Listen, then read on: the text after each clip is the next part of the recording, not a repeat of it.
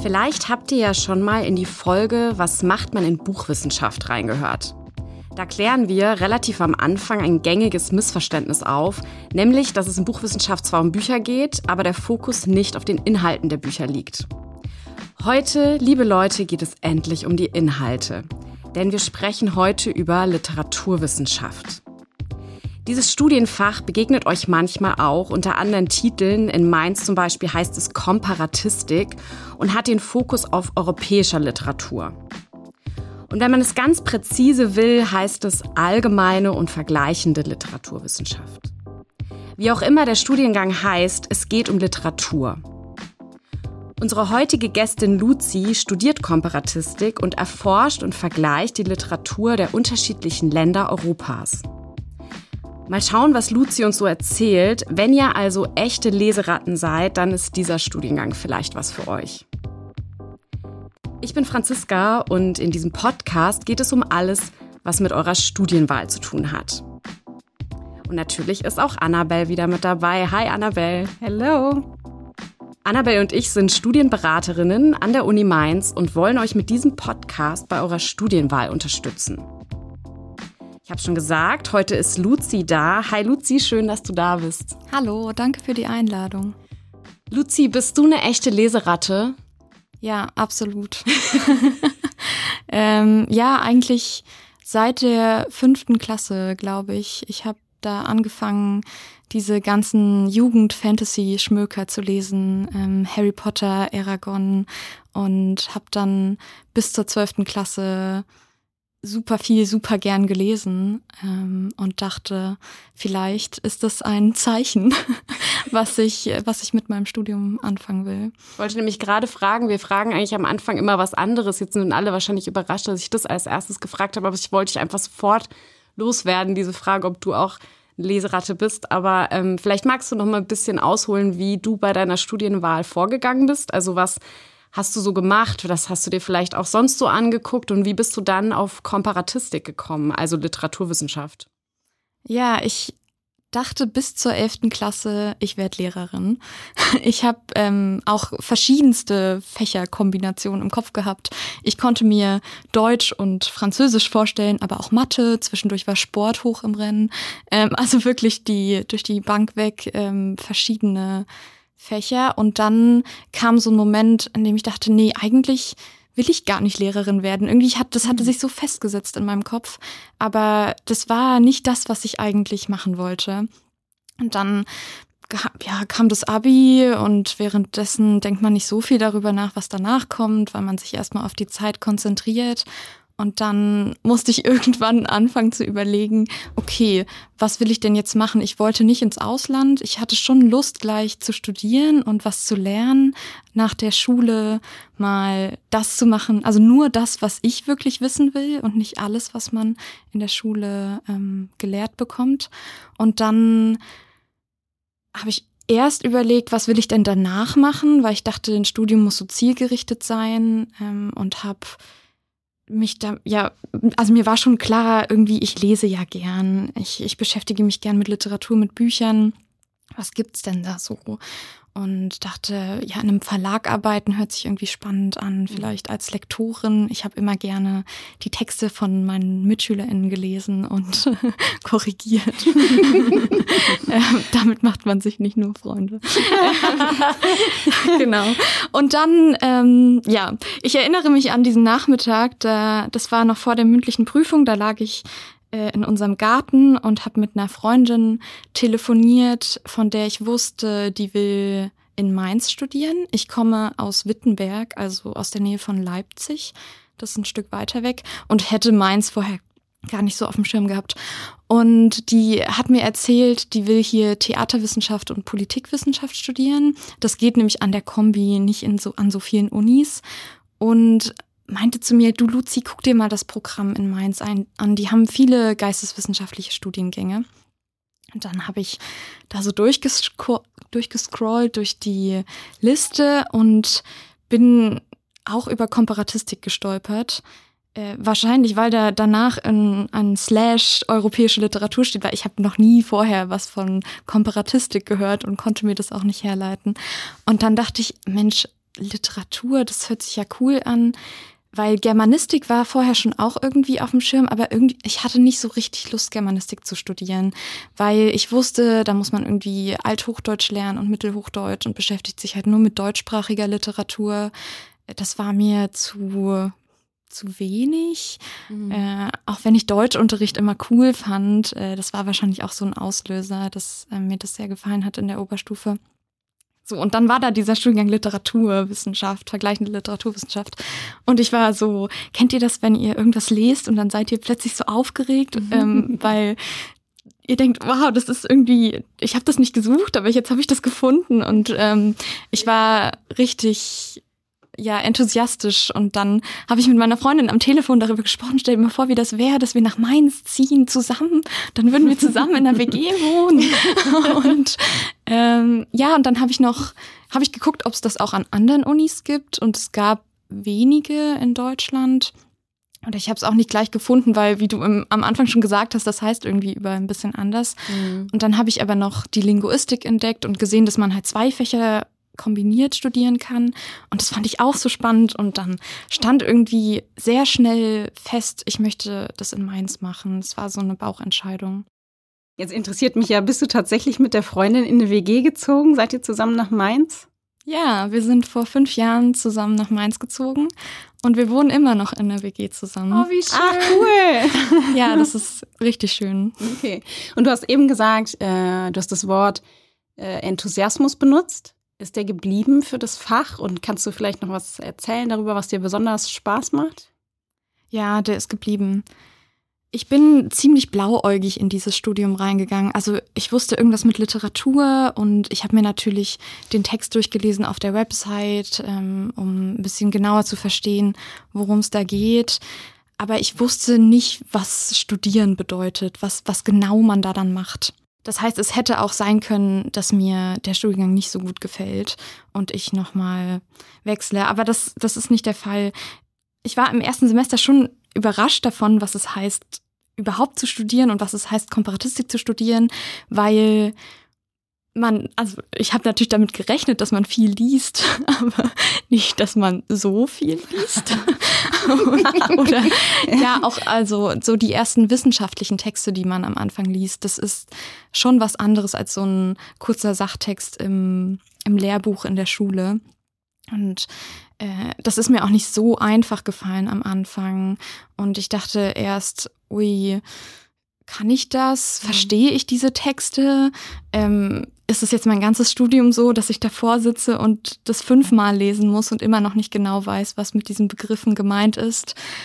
Und die Seminare haben mir aber dann immer gefallen, weil die sind ja dazu da, dass man über die Texte spricht. Und da mhm. war dann schnell klar, okay, ich bin nicht die Einzige, die hier noch ein bisschen Zeit braucht, die das erstmal lernen muss, auch wissenschaftliche Texte zu lesen.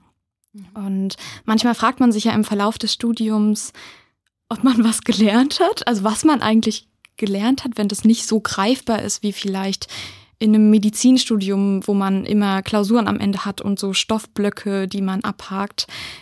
Und dann, wenn man aber darüber nachdenkt, wie man im ersten Semester gelesen hat und dann später, ähm, wie ich jetzt Texte lese, dann sehe ich, okay, offenbar ist da viel passiert. Ja, ich bin immer noch total enthusiastisch, weil ich so viel inspiriert werde in diesem Studium.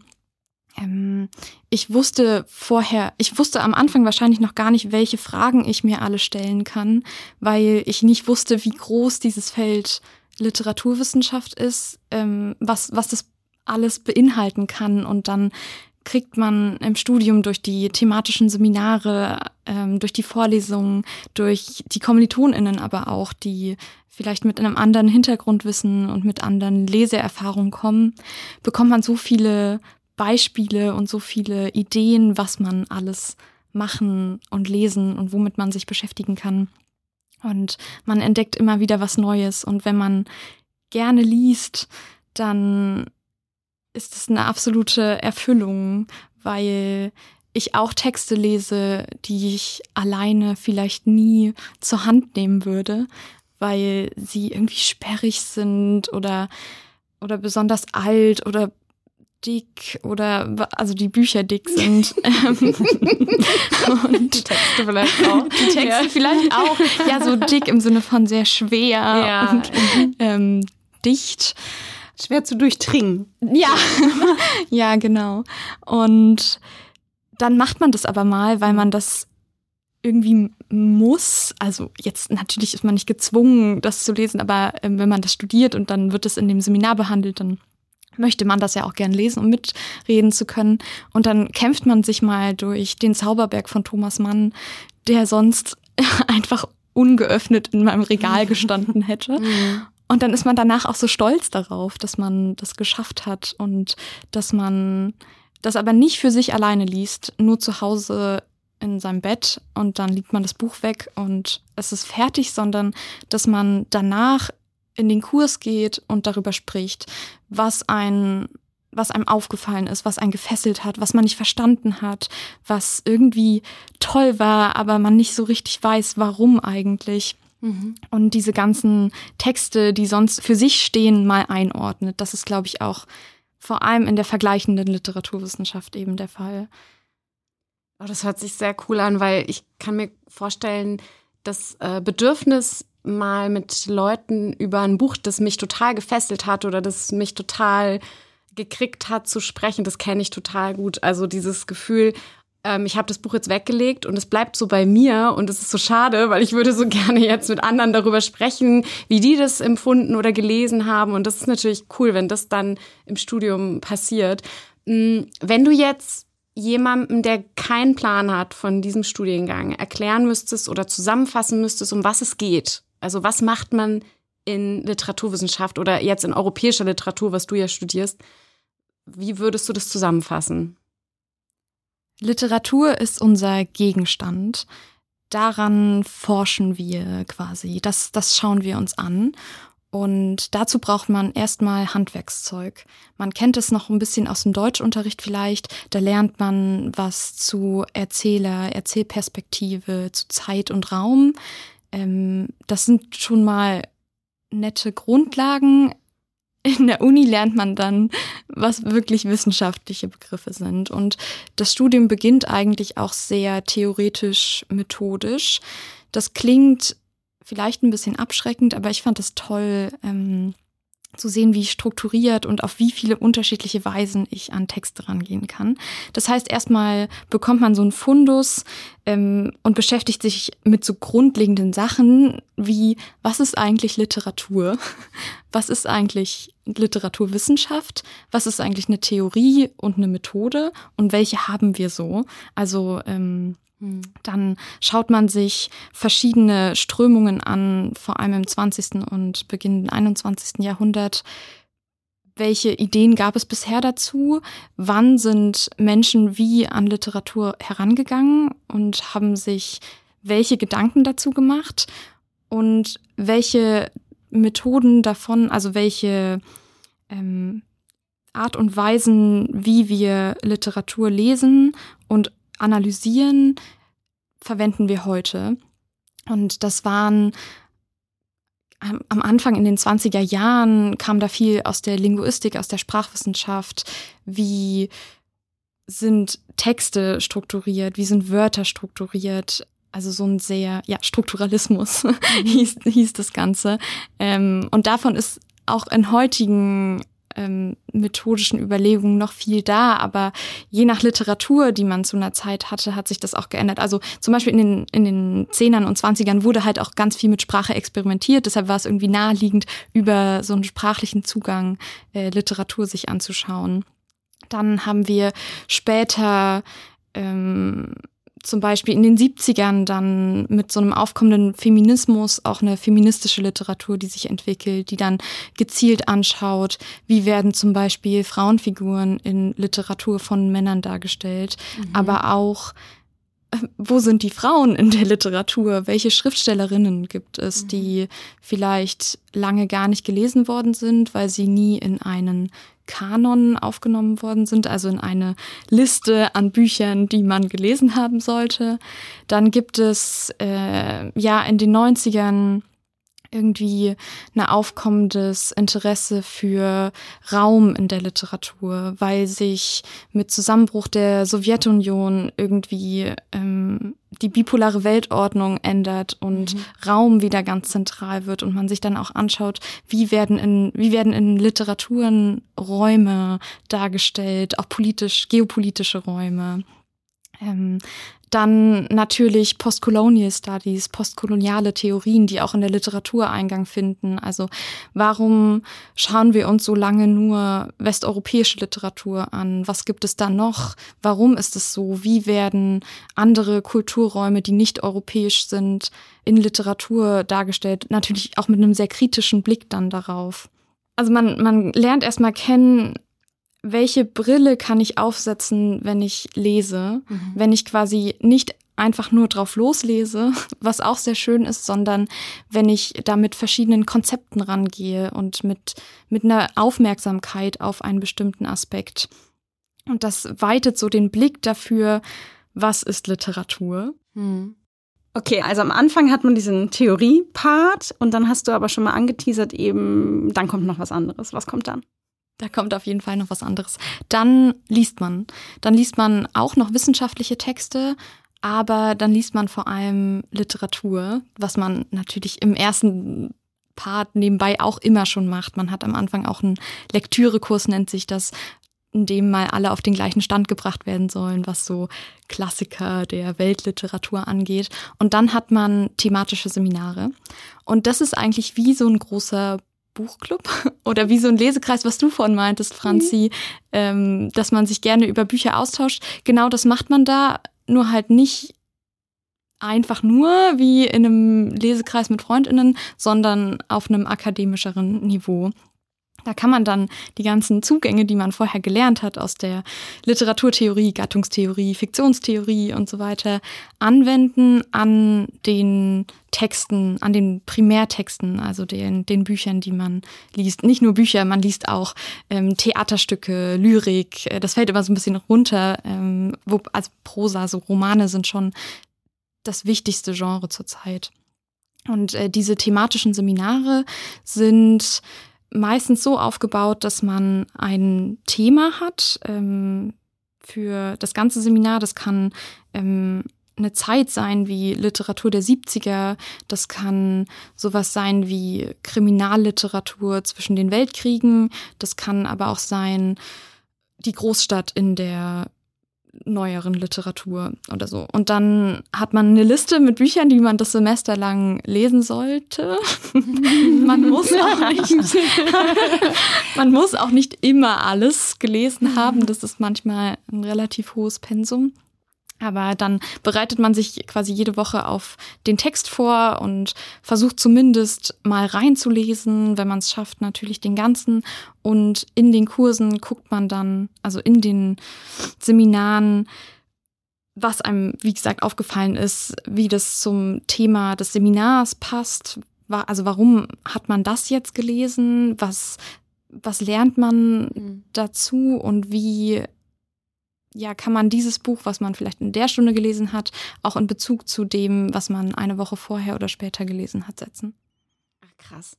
Und was ist denn Literatur genau und was ist vergleichende Literaturwissenschaft? Also was ist das Vergleichende, aber noch davor, was ist eigentlich Literatur? Weil ich frage mich manchmal, keine Ahnung, kann ich jetzt auch Kochbücher aus den unterschiedlichen Ländern vergleichen? Oder was macht denn Literatur aus? Ich habe ja im Intro gesagt, ja, jetzt reden wir endlich über die Inhalte der Bücher, aber ein Buch ist ja nicht gleich Buch. Es gibt keine Ahnung, es gibt Kinderliteratur und es gibt Sachliteratur oder Sachbücher. Also ich lese zum Beispiel super gerne ähm, Sachbücher, also Sachen, wo irgendwelche, vor allem so gesellschaftspolitische Themen angegangen werden, wo es aber halt kein Roman ist, sondern einfach wahrscheinlich unter Sachbuch fällt.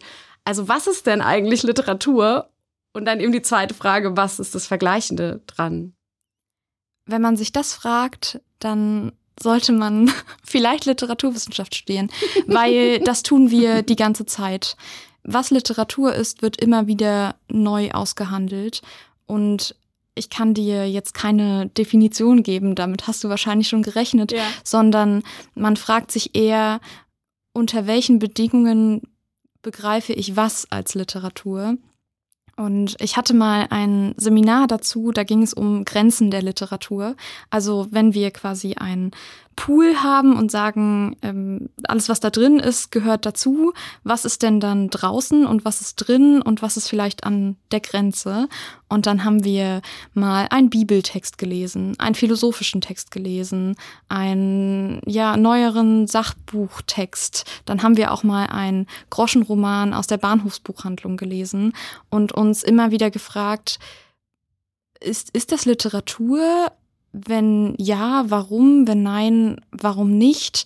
Und was macht es eigentlich für einen Unterschied, ob wir zu einem Text sagen, das ist ein literarischer Text oder nicht? Mhm. Ist das ein qualitativer Unterschied? Also ähm, bewerte ich das nach, was gut ist. Gute Texte ähm, zähle ich zu Literatur und alles, was eher so ähm, Bahnhofsliteratur, Bahnhofsliteratur ist, ähm, ist vielleicht nicht Literatur, aber trotzdem steckt da ja Bahnhofsliteratur drin oder so. Ähm, oder wenn ich sage, es ist ein Groschenroman, dann ist es ja immer noch ein Roman. Ähm, und da, also das heißt, man weiß vorher, man, man weiß, ich weiß es jetzt vielleicht noch gar nicht so genau. Ähm, aber mhm. vielleicht kann ich mehr begründen, warum ich einen einzelnen Text dazu zählen würde. Und vor allem, das ist vielleicht dann das Wichtigste im Studium, warum ist es denn wichtig, dass ich mir den Text jetzt anschaue? Was, was macht dieser Text, dass es wert ist, ihn wissenschaftlich zu betrachten? Hat er vielleicht, ähm, ist er irgendwie total kritisch, geht mit seiner zeitkritisch um, hinterfragt Gesellschaft. Ist es das so ein Grund, warum man den gelesen haben sollte und dass da viel drinsteckt? Ist der irgendwie ästhetisch sehr ansprechend? Ist der sprachlich, poetisch gut gemacht? Mhm. Oder ja, was äh, behandelt der wichtige Themen einfach? Entweder Themen der Zeit, die gerade relevant sind und die man deshalb über Literatur sich anschauen muss oder vielleicht sogar überzeitliche Themen. Warum gibt es Texte, die bis heute immer noch immer wieder gelesen werden und auch immer wieder neu gelesen werden? Die scheinen ja irgendwie eine besondere Qualität, jetzt sind wir wieder auf der Qualitätsschiene, äh, zu haben die es wert macht, die auch immer wieder neu zu lesen. Mhm. Welche Literatur ist vielleicht vergänglicher, die ist gerade interessant, aber in zehn Jahren wird sich niemand mehr damit beschäftigen. Warum eigentlich? Ich habe gerade, ich muss, habe noch eine Assoziation, die muss ich gerade noch loswerden. Ich habe mich gerade gefragt, also wir werden noch auf das, was ist das Vergleichende äh, zurückkommen, aber mein Bruder hat an Weihnachten ChatGPT, was damals, also was zu dem Zeitpunkt gerade noch so im Kommen war, jetzt ist es ja so überall. Aber da war das noch so, das war das erste Mal, dass ich davon gehört habe. Es war jetzt Weihnachten diesen Jahres, also 22 auf 23. Hat er ChatGPT gesagt, äh, schreib mir ein Gedicht ähm, über ähm, Weihnachten und den Kapitalismus, so ungefähr. und dann hat ChatGPT ein Wahnsinnsgedicht geschrieben. Also wo ich wirklich dachte, also das hat er dann rumgeschickt und hat, hat uns nicht gesagt, dass es ChatGPT geschrieben hat. Und jetzt habe ich mich gerade gefragt, ob man ob das nicht auch was ist, womit man sich in der Literaturwissenschaft wahrscheinlich beschäftigt, nämlich die Frage, ist sowas Literatur? Ja, weil ähm, es hat zwar eine künstliche Intelligenz geschrieben, ich mache gerade Anführungszeichen mit meinen Fingern, aber ähm, ja, es ist ja trotzdem interessant, könnte man ja wahrscheinlich auch erforschen, oder? Ja, das kommt nah an die Frage, was ist Autorschaft? Hm, also mhm. Ähm, mm. Ist es wichtig, wer das schreibt? Was macht es eigentlich für einen Unterschied, ob ich mir anschaue, wer das geschrieben hat oder nicht? Oder steht der Text für sich selbst? Kann man den eigentlich losgelöst von jeglichen Kontexten, ähm, ob es jetzt Raumzeit, Autor, Autorin oder so ist, betrachten? Das heißt, ja, ich habe mich jetzt noch nicht so damit auseinandergesetzt, aber ich kann mir vorstellen, dass es aktuell schon ein Thema ist. Und da gibt es aber in der Literaturwissenschaft schon vorher Ideen zu, weil man sich natürlich schon länger fragt, was ist eigentlich Autorschaft?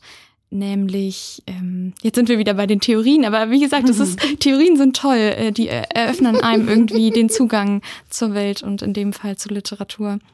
Ähm, man sagt, also es gab dann eine, eine Wissenschaftlerin in den 70ern, äh, Chris Tever, die gesagt hat, ähm, alles ist irgendwie Text. Ich kann alles lesen und es gibt nichts Neues. Ähm, alles ist eigentlich Intertext, Zwischentext, Beziehungen zwischen Texten, die immer wieder neu zusammengesetzt, neu geschrieben werden. Ich habe mir das immer vorgestellt wie so ein großes Universum an Texten und immer wenn man selbst was Neues schreibt oder wenn ein neues Buch entsteht, dann ist es eigentlich ein Greifen von einzelnen Teilen aus diesem Universum und ein neu zusammensetzen. Und das ist ja letztendlich das, was ChatGPT macht. Mhm. Ähm, dieses Tool kann ja nichts Neues erfinden, mhm. sondern aus vorhandenem Material Dinge zusammensetzen. Ja. Ähm, das heißt, wenn aber Chris Tever in den 70ern schon sagt, das ist das, was SchriftstellerInnen machen, nämlich vorhandenes Material neu zusammensetzen, könnte man sich natürlich schon fragen, ähm, ja, kann ChatGPT literarisch schreiben? Können wir das als eine Art Schriftstellerin betrachten? Ähm, Sehr interessant. Mhm. Super, super spannend. Und wahrscheinlich gibt es da wieder keine endgültige Antwort drauf. Ne? Dann, gibt's, dann kommt dann auf die Perspektive an, die man anlegt. Es gibt keine endgültige Antwort. Das ist manchmal frustrierend, weil man denkt, okay, jetzt habe ich so viel gelernt und jetzt will ich doch auch am Ende mal sagen können, das ist so.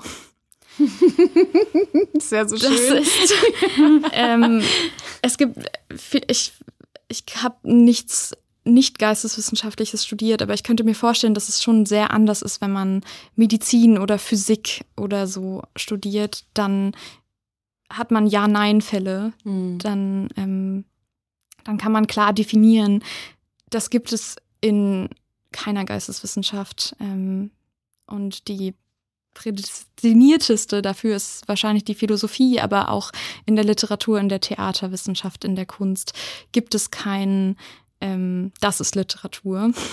Man kann Positionen einnehmen und die natürlich begründen. Ähm, es gibt aber immer wieder, man kann seine eigenen äh, Antworten immer wieder hinterfragen. Vielleicht ist es das, was wir am meisten machen, Dinge hinterfragen, mhm. kritisch betrachten, warum wurden die bisher so gesehen, wie kann man die vielleicht anders sehen, warum ist es auch wichtig, immer wieder neu zu hinterfragen. Es gibt kein Ja-Nein. Und was ist das Vergleichende? Also was ist jetzt, ähm, das steht, steckt ja in dem, zumindest in Mainz steckt das auch mit drin, das heißt vergleichende Literaturwissenschaft und, und, äh, und auch noch europäische Literatur. Und jetzt stelle ich mir so naiv vor, man vergleicht europäische Literatur? Oder wie, wie muss ich es mir vorstellen? Das ist so, aber das ist nicht so banal, vielleicht, ja, wie es auf den ersten Blick klingt. Irgendwann kam der Gedanke, dass wir Literatur doch nicht nur innerhalb nationaler sprachlicher Grenzen anschauen können. Das, was wir quasi in den Philologien machen. In Germanistik gucken wir uns deutsche Literatur an, in Anglistik englischsprachige, in äh, der Romanistik entweder französische, italienische, spanische Literatur. Die bleibt in diesen Fächern aber oft für sich und wird so als was eigenes, ähm, unabhängiges von Literaturen ringsherum betrachtet. Literatur kann aber nicht kontextlos und ohne auch andere Literatur, also Literaturen anderer Sprach- und Kulturräume sich anzusehen, betrachtet werden, weil es schon immer Austausch gab über nationale Grenzen, über sprachliche, kulturelle Grenzen hinweg. Das heißt, ähm, der Hintergedanke ist, wir wollen darüber, über diese Grenzen hinaustreten und gucken, an, vielleicht sogar gerade an den Grenzen, was passiert da? Was wird übernommen?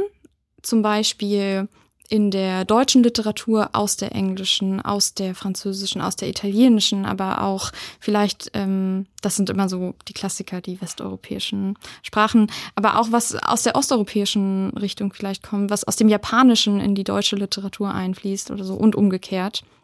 Weil ähm, und das ist jetzt der Bogen zum Europäischen.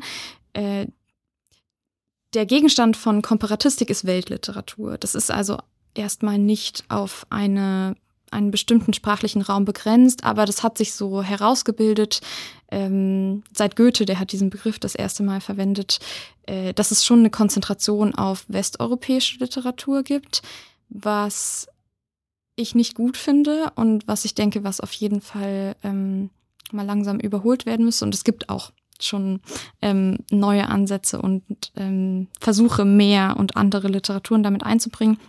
Aber ähm, gerade europäische Literatur hat irgendwie so eine gemeinsame Tradition.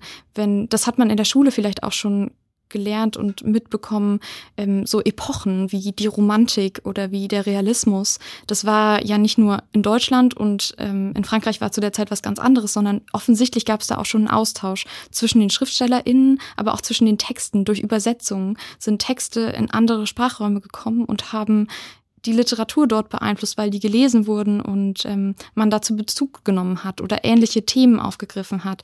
Es gibt Motive wie ähm, wie äh, ja antike ähm, antike Götter oder so diese äh, Geschichten äh, Mythologie die immer wieder in Literatur aufgegriffen wird. Ähm, Odysseus, der dann ähm, ja in der englischsprachigen Literatur in Ulysses von James Joyce irgendwie groß gemacht wird und der heute noch ein Begriff ist, weil es immer wieder Reproduktionen oder neu neue Texte zu diesen Motiven, Stoffen und Themen gibt.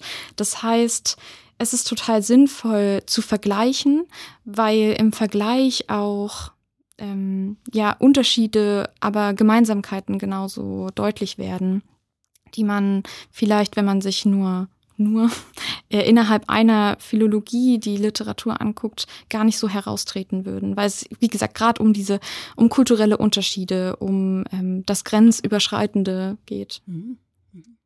Mm, wir haben ja jetzt ganz viel darüber gesprochen, dass man, wie viel man sich mit Literatur auseinandersetzt, dass man ganz, ganz viel liest. Jetzt frage ich mich gerade, geht man auch mal über die Literatur hinaus? Also du hattest vorhin schon mal genannt, dass äh, Richtung Theater ihr euch auch was anguckt. Ist es also guckt ihr euch auch sowas an wie vielleicht mal Malerei oder äh, Verfilmung von Büchern oder irgendwie Videokunst zum Beispiel?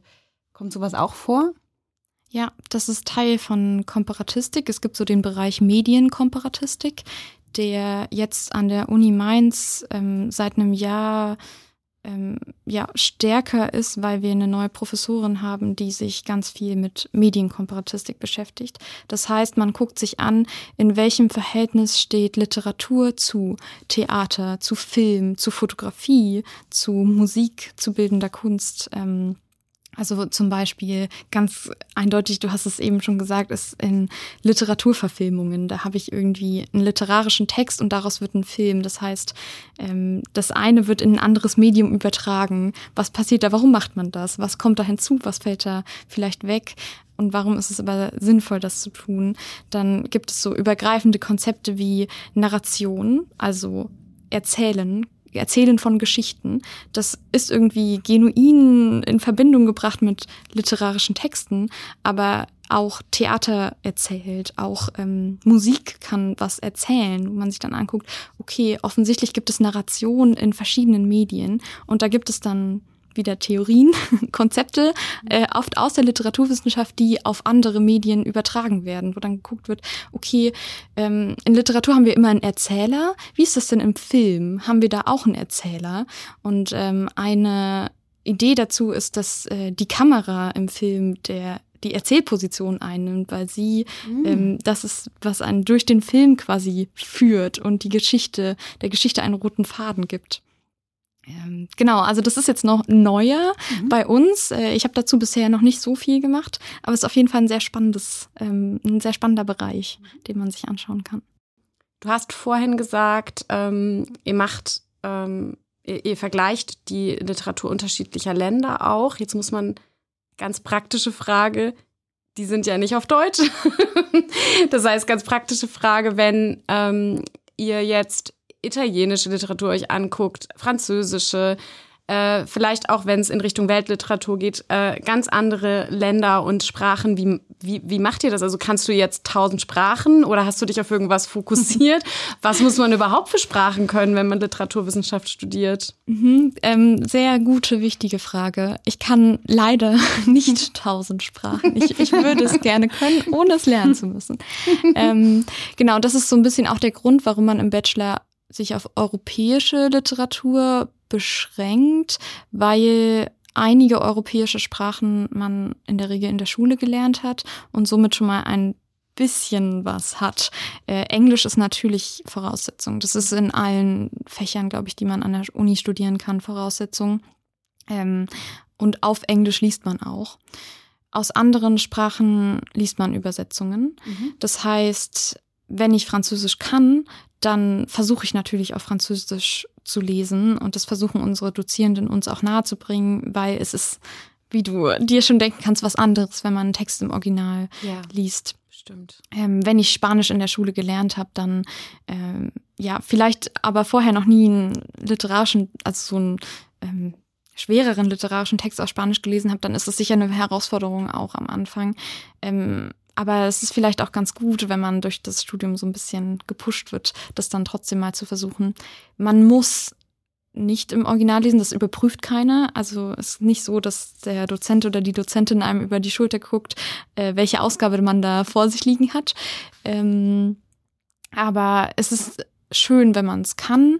Nicht Voraussetzung. Es ist Voraussetzung, wenn man dieses Studium aufnimmt, in zwei Sprachen lektürefähig zu sein. Das muss man im Verlaufe des Studiums in so einem Nachweis zur Lektürefähigkeit nennt sich das. Das ist so eine Sprachklausur. Das klingt mhm. aber dramatischer als es ist. Also man muss das quasi nachweisen, dass man das kann. Da hat man dann ähm, zwei Stunden Zeit, einen kurzen Text aus der Fremdsprache ins Deutsche zu übersetzen, mit einem Wörterbuch auch. Also man muss das, diese Sprache nicht fließend sprechen, sondern ähm, die wollen halt sehen, dass man theoretisch in der Lage ist, den Text auch mit Hilfsmitteln im Original irgendwie zu rezipieren. Mhm.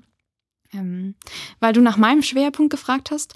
Ich habe ähm, vorhin mal kurz erzählt, dass ich mit Linguistik angefangen habe im Beifach. Ähm, das habe ich dann nach zwei Semestern schon aufgehört, weil mir der sprachwissenschaftliche Zugang zu äh, Texten nicht so, ähm, das war nicht so meins. Mhm. Und äh, habe dann ein anderes Beifach gewählt, nämlich Slavistik, also ähm, slawische Literatur und Sprachwissenschaft. Mhm und habe angefangen, Russisch zu lernen mhm. und Texte auf Russisch zu lesen. Ich bin noch nicht so weit, dass ich jetzt Anna Karenina im Original durchlesen könnte, aber äh, ich habe dann versucht, die Chance des Studiums zu nutzen, mir noch eine Sprache anzueignen. Und weil ich diese Sprache gelernt habe und angefangen habe, mich mit russischer und auch anderer osteuropäischer Literatur Literatur zu beschäftigen, bin ich so ein bisschen von der französisch, italienisch, spanisch, englischen, die eigentlich so oft Fokus in der Komparatistik ist, weggekommen und bin mhm. jetzt auch immer sehr interessiert daran, ähm, meine Dozierenden aufzuwecken und zu sagen, hey, wollen wir nicht vielleicht noch den russischen Roman lesen? Und die sind natürlich, die sind dann manchmal zurückhaltend, weil sie sagen, sie selbst können kein Russisch zum Beispiel mhm. ähm, und die Dozierenden natürlich auch gern die Texte im Original lesen möchten. Aber es ist okay, Übersetzungen zu lesen. Dazu sind die da. Und was das Tolle ist, wenn dann in einem Kurs Menschen sind, die verschiedene Sprachen sprechen und manche haben dann die Übersetzung gelesen und manche das Original, dann kommt man auch manchmal auf sehr interessante Themen, weil dann gerade an so schwierig zu übersetzenden Stellen geguckt wird, warum warum sind wir hier drüber gestolpert oder auch nicht und ähm, was in diesem Übersetzungsprozess ist natürlich auch wieder dieses komparatistische Element von eine Grenze wird überschritten, mhm. Literatur wird aus einem in einen anderen Sprachraum übertragen.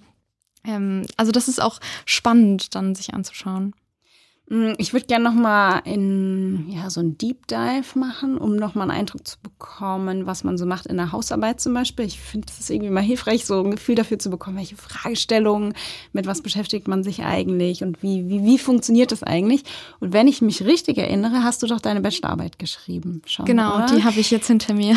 Cool. Kannst du vielleicht da mal erzählen, was war denn dein Thema? Ähm, ne, was waren deine Fragestellungen? Wie bist du methodisch rangegangen? Gerne. Ja, ähm, man schreibt viele Hausarbeiten in der Komparatistik eher als Klausuren. Man hat äh, eine Klausur am Anfang und eine mündliche Prüfung, wo mal so Wissen abgefragt wird, aber sonst ist es einfach nicht die Prüfungsform, die sinnvoll ist für so ein Studium.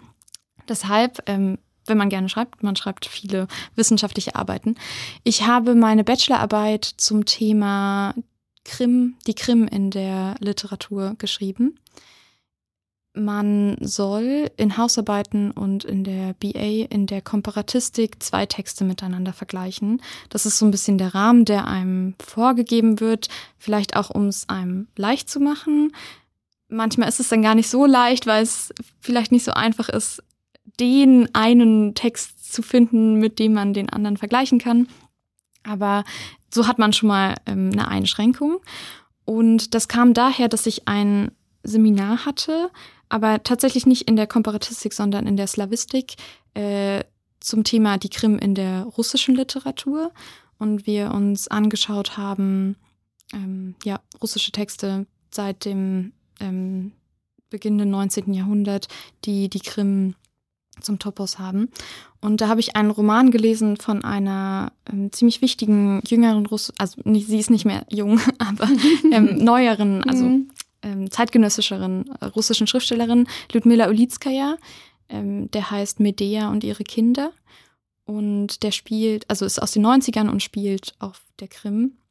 Äh, und der ist mir aufgefallen, weil er die Krim sehr anders darstellt als Texte zuvor von russischen Autoren, ähm, die oft so die Krim als Teil Russlands, als russische Peripherie und als ein ja, so exotisierten, orientalisierten Ort, an dem der russische Reisende hinfährt und ähm, sich das anschaut und danach aber wieder in seinen Kulturraum zurückkehrt. Und mhm. äh, Ulizka hat das anders gemacht und das fand ich spannend und vor allem auch spannend in den 90ern, also ähm, als die Krim nicht mehr Teil der Sowjetunion und auch nicht mehr Teil Russlands war, sondern jetzt zur, also dann seit den 50ern, aber ähm, zur Ukraine gehört hat, ähm, weil Ulitska ja auch die Konflikte auf der Krim aufgegriffen hat.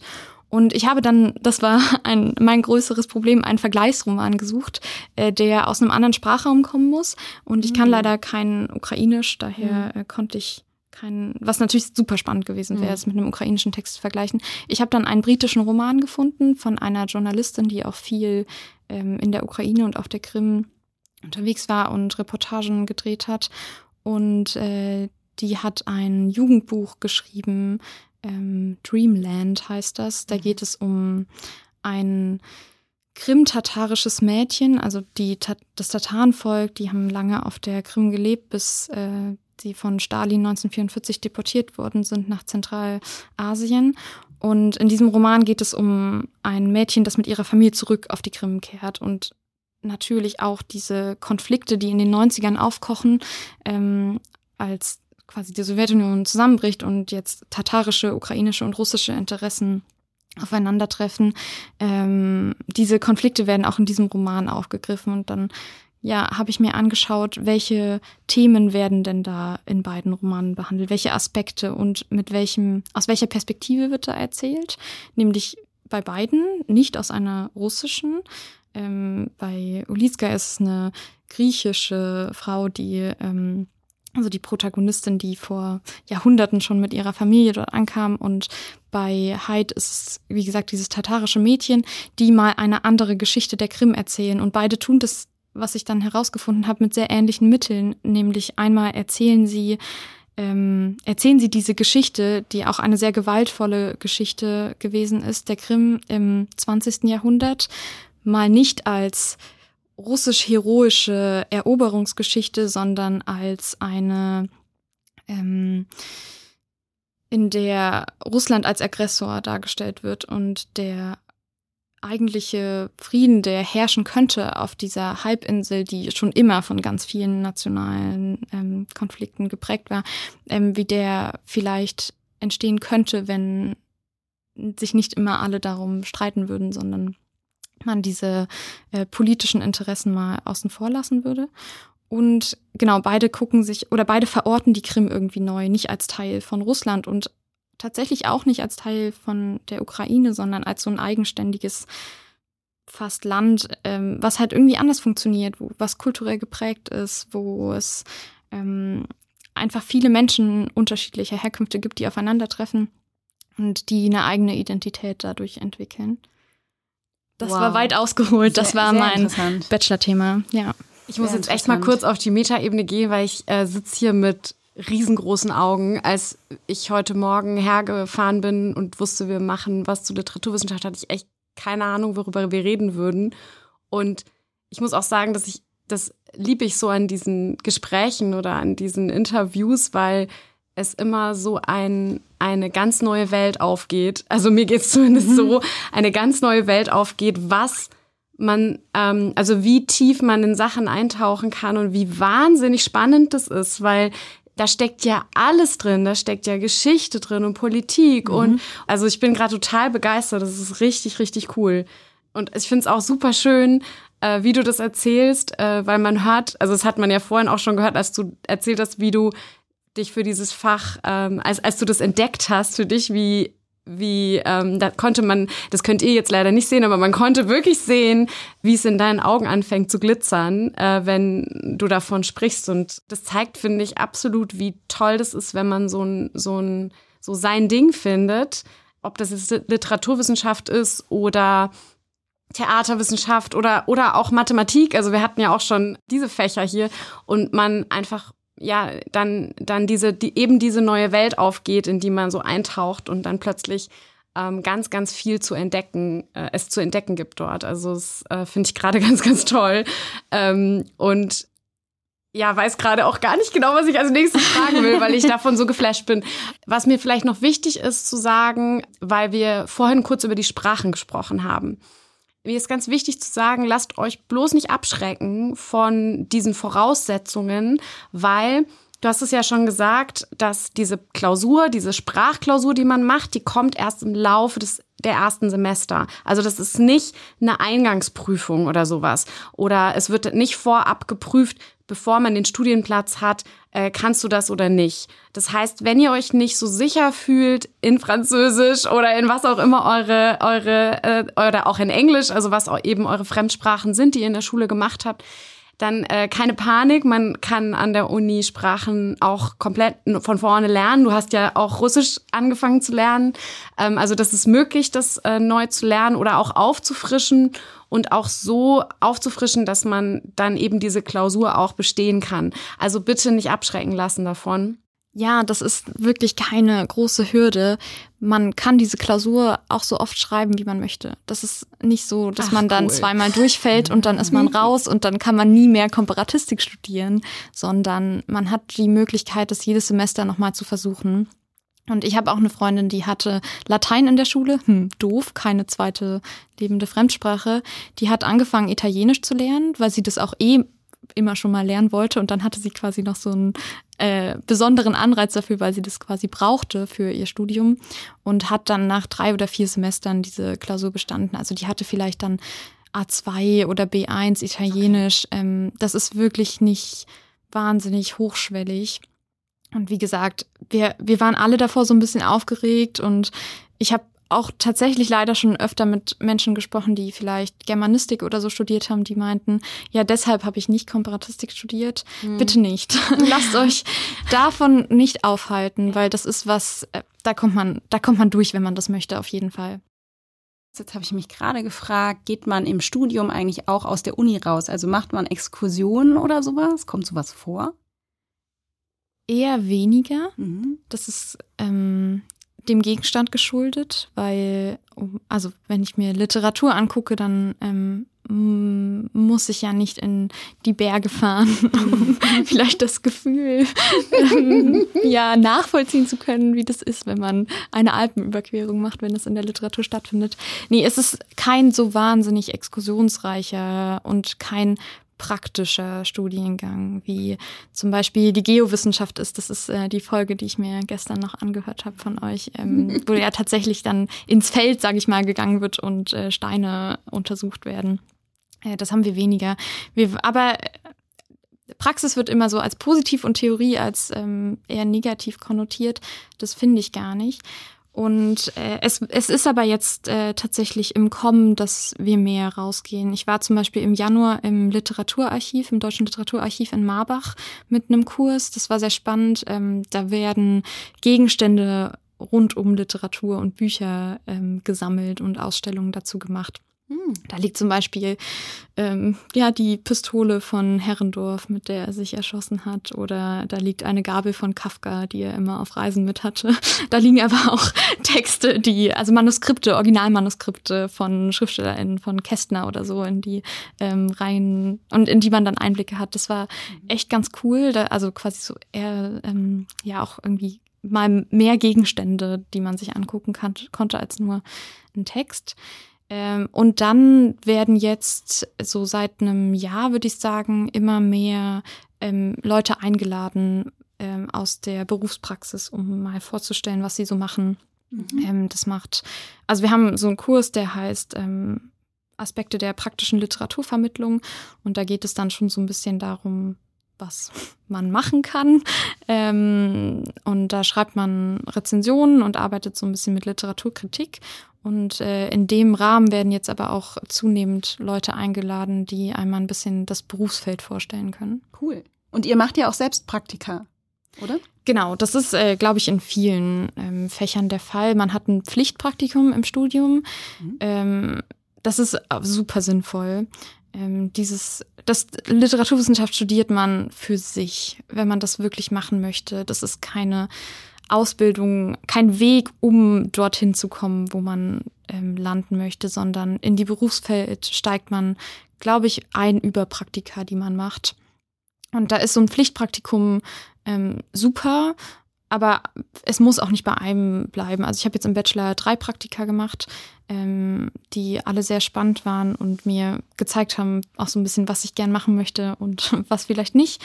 Ich war bei meinem allerersten Praktikum in einem Hörbuchverlag in Frankfurt und habe mir quasi angeschaut, wie Hörbücher produziert und vertrieben werden ähm, und hatte so Einblicke in äh, genau Marketing und Vertrieb, Social Media, aber auch in Gestaltung von von Covern, in, darin, welche Texte werden eigentlich ausgewählt, um als Hörbuch zu erscheinen, welche äh, SprecherInnen werden da ausgewählt, um diesen Text einzu, einzulesen. Ähm, das war ganz cool, weil ich dadurch so ein bisschen Einstieg in die Verlagswelt bekommen habe. Und ich habe dann jetzt letzten Herbst noch ein Praktikum bei einem Theaterverlag in Frankfurt gemacht, beim Verlag der Autoren.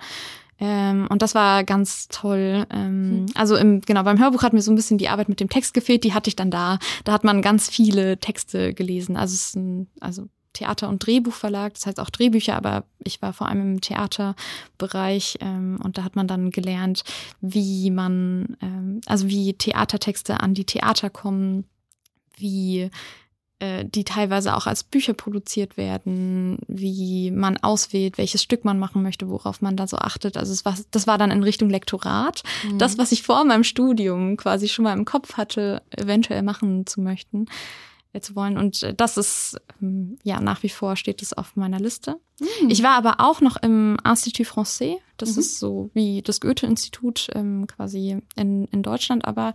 Und da werden französische Sprachkurse angeboten, aber auch, äh, und in dem Bereich war ich vor allem äh, kulturelle Veranstaltungen zum Thema Frankreich-Französisch gemacht. Also das sind Podiumsdiskussionen, das sind Lesungen, das sind Konzerte, die ähm, ja angeboten und organisiert werden. Das heißt so Veranstaltungsbranche im weiteren mhm. Sinne.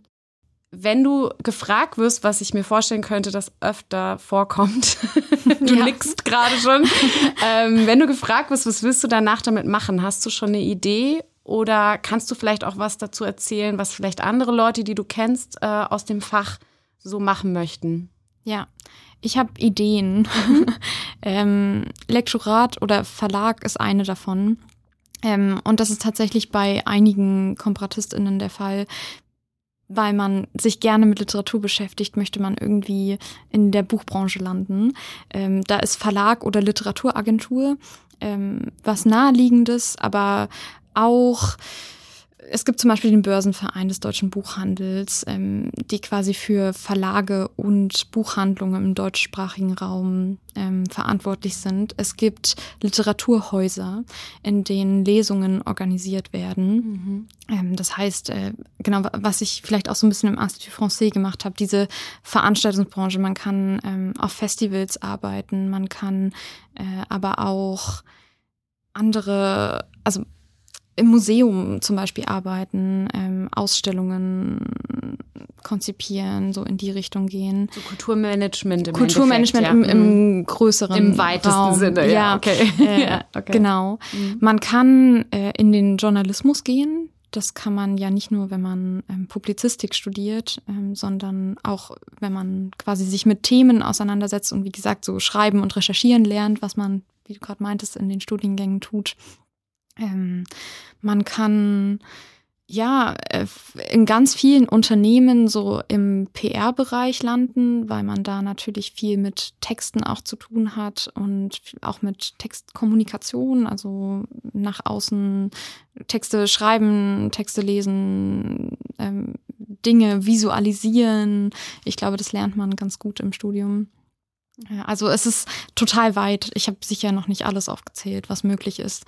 Äh, und genau, oft, man, man kann auf der Buchmesse arbeiten, Messen ja. organisieren. So, ich, ich glaube, natürlich lernt man dann das praktische How to Do erst im, in einem Praktikum, in einem Volontariat, was man zum Beispiel macht. Das mhm. ist oft äh, ein Weg, den ähm, LiteraturwissenschaftlerInnen eingehen nach, nach einem Abschluss. Mhm. Ähm, das heißt, im Beruf lernt man was für den Beruf. Aber diese Soft Skills, die man braucht, um dann Einstieg zu finden, die, die kriegt man. In, in der Stiftung fällt mir gerade ein. Mhm. In einer NGO oder so kann man arbeiten. Ich habe äh, selbst zwei Jahre, ähm, hatte ich so eine ja, so einen Nebenjob in der Stiftung Lesen in Mainz, mhm. die sich für Leseförderung äh, im deutschsprachigen Raum einsetzen. Mhm. Das ist wirklich breit gefächert. Und vielleicht noch der Hinweis, ähm, es gibt eigentlich an allen Unis, äh, vor allem an den größeren Unis, immer äh, Career Services. Äh, das ist was, was genauso dazugehört wie Studienberatung. Also das heißt, man kann sich immer auch beraten lassen zu der Frage, wo macht ein Praktikum Sinn, wie bewerbe ich mich dafür, was gibt es überhaupt für Felder, weil wir uns oft keine so richtige Vorstellung davon machen können, was es für Berufsfelder gibt. Ähm, gerade wenn man von der Schule direkt ins Studium geht, ähm, dann ist es so ein bisschen so ein graues Feld, wo man nicht so genau weiß, was gibt's eigentlich Und alles. Wie finde ich die? Wie finde ich immer, die? Ne? Wie finde ich die Ausschreibungen? Ähm, suche ich jetzt nach, nach äh, suche ich jetzt bei Stepstone irgendwie nach Ausschreibungen für LiteraturwissenschaftlerInnen? Da wird man wahrscheinlich nicht so viel finden, mhm. ähm, sondern wie gehe ich da überhaupt vor? Das machen ähm, Career Services. Also das heißt, keine Panik. Ähm, lasst euch da einfach dann im Laufe des Studiums beraten und ihr müsst jetzt, wenn ihr ein Studium anfangt, noch nicht wissen, was ihr danach damit macht oder was dann wirklich im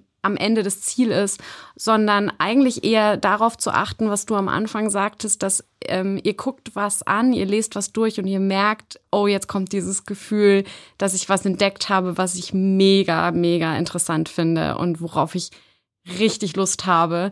Ähm, darauf zu achten, ähm, ist, glaube ich, sehr viel sinnvoller, als sich immer die Frage zu stellen, ähm, ja, aber was mache ich jetzt danach damit, aber was mache ich danach damit, sondern das vielleicht ein bisschen hinten anzustellen, weil diese Frage wird sich ganz sicher lösen im Laufe des Studiums. Ähm, das ist zumindest unsere Erfahrung. Ich weiß nicht, ob du das bestätigen kannst, auch so, wenn du rechts und links guckst die werden ja wahrscheinlich jetzt nicht alle Taxi fahren nach dem Bachelor. nee, das ist so das Klischee, was sich hartnäckig hält. Nee, auf gar keinen Fall. genau, ähm, okay. Ich habe äh, alle möglichen Richtungen. Also eine Freundin hat ein Praktikum beim HR2 Kultur gemacht äh, und dreht jetzt Beiträge für den HR2. Ach, eine cool. andere Freundin hat ein Praktikum im Literaturhaus in Wiesbaden gemacht und hat arbeitet jetzt im Literaturhaus. Also man findet den Einstieg auf jeden Fall. Schön. Dann kommt jetzt eine ganz wichtige Frage zum Abschluss, die ich auch den Leuten gestellt habe, die zum Beispiel Filmwissenschaft studieren oder Theaterwissenschaft studieren. Ähm, was ist denn dein Lieblingsbuch?